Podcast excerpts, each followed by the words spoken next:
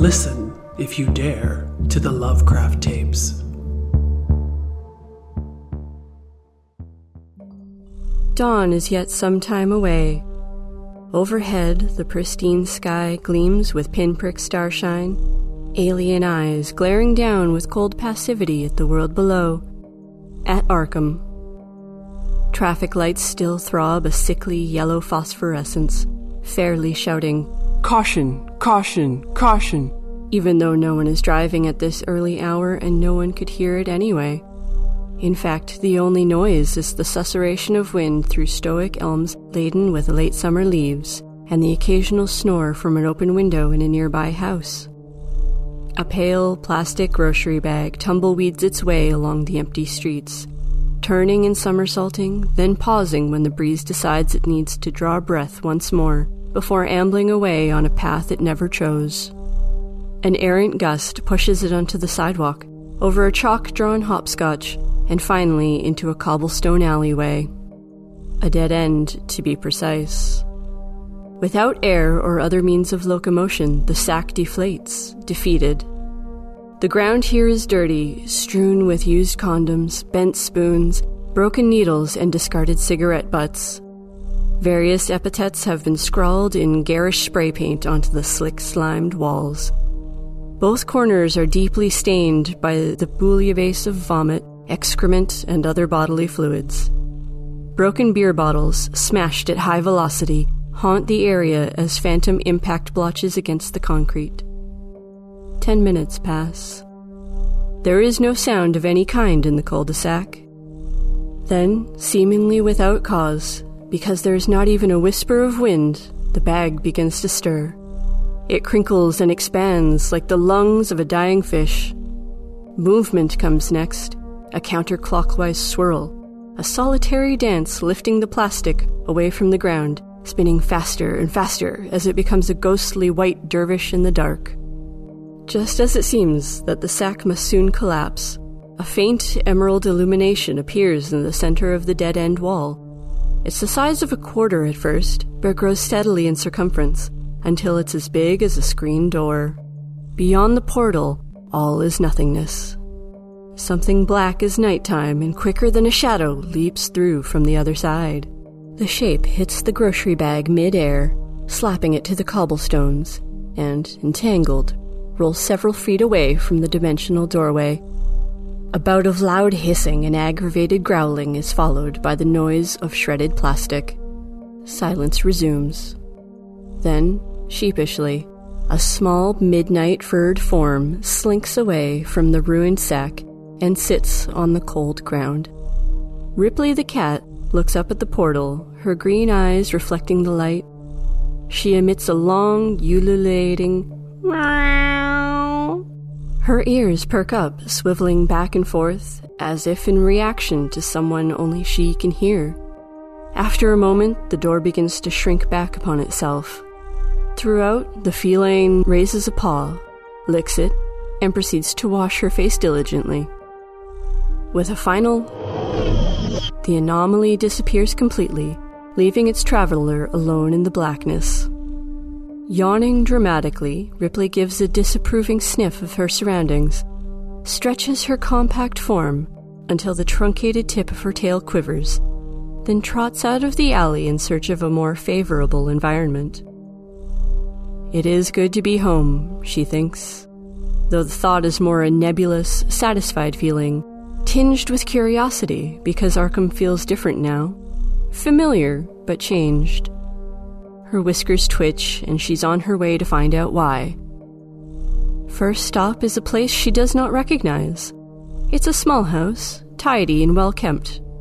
There is a fenced in backyard, but it is no match for the cat. Despite her age, she gracefully clambers up and over, dropping on a closed trash bin and then onto the tiled patio. She lifts her nose, samples the scents before sneezing violently several times. Another wipe or two with her paw, and her eyes dilate, fixing upon a window which emits a dim light. Softly, she pads to the spot beneath and leaps onto the sill, head bobbing left and right, attempting to view the interior through gauzy lace curtains. Ripley sees the shape of someone, but does not know this person from before. It is a human woman, sitting on the floor, humming loudly and staring blankly at the opposite wall. Directly in front of the human is a miniature house, split down the middle to reveal tiny rooms with tiny furnishings. They look like toys. Ripley's tail begins twitching in anticipation. But something is wrong. The woman's aura ebbs around her like an ivory cocoon flecked with burgundy speckles. It reeks of a diseased mind, a sickness. In the human's hands, something alive wriggles, and the hair at the nape of the cat's neck stiffens. The sick woman holds the tiny figure, a smaller version of herself, dressed in the same clothes, albeit miniaturized, and the aura around the living doll is the same color as the other. They are bound together in madness. Ripley watches, the doll's mouth has been sewn shut. Its widened eyes roll perpetually in their sockets, like blind field mice running for cover they cannot find. That is, until they see the cat's darkened outline and freeze in place to meet her gaze. Creakingly, the human begins turning her head in the same direction. But Ripley is already gone, back over the fence, loping towards the woods nearby. Arkham's forests are briared and forlorn, yet magical in the pre dawn. A half moon filters through the verdant canopy above. Amongst the branches, shining eyes peer down like lost coins upon the elevated banks along the river Styx. Unafraid, Ripley saunters through the trees, padding softly on well trodden dirt paths where human children would often play in the daytime. She follows her snout, intrigued by the pungent scent of ash somewhere up ahead, a fire gone cold, its spirit still lingering in limbo. The treehouse is unrecognizable, just a shambled lump of burned timber in a clearing that had somehow protected the surrounding foliage from the inferno. It is a blasted, black, and cracked abomination, squatting like a fallen meteorite. Perhaps because it had burned so hot and so quickly, or maybe because this part of the woods is remote. There is no evidence of any emergency services having been dispatched to quench the flames. They had simply gone out on their own. Gingerly, the cat walks the perimeter, sniffing but not coming any closer. In there, buried, is a dead human. She can smell it, melted fat almost like the rendered bacon grease behind the tapas restaurant downtown and there still remains a cloying chartreuse aura that drifts with any random puff of air, but remains rooted to the ground. It is the swirling color of sadness and loss and even anger, all in equal measure, but ebbing with time. Soon it will completely vanish from this realm. Nothing more to do here. Ripley moves on.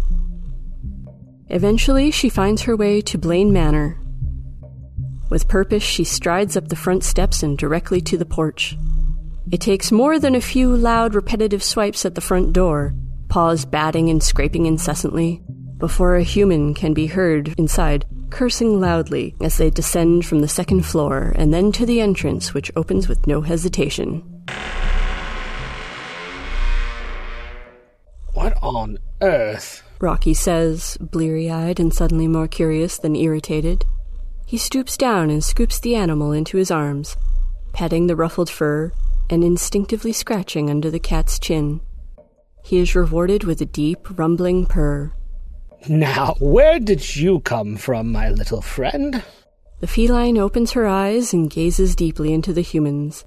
In both sets of orbs, there is reflected the same phosphorus jade light, but each bearing quite different numbers.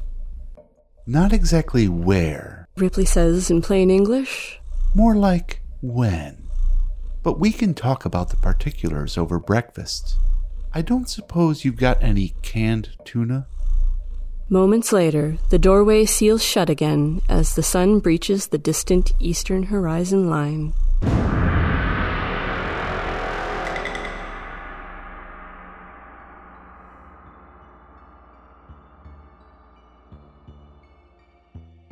The Lovecraft Tapes podcast is copyright 2021.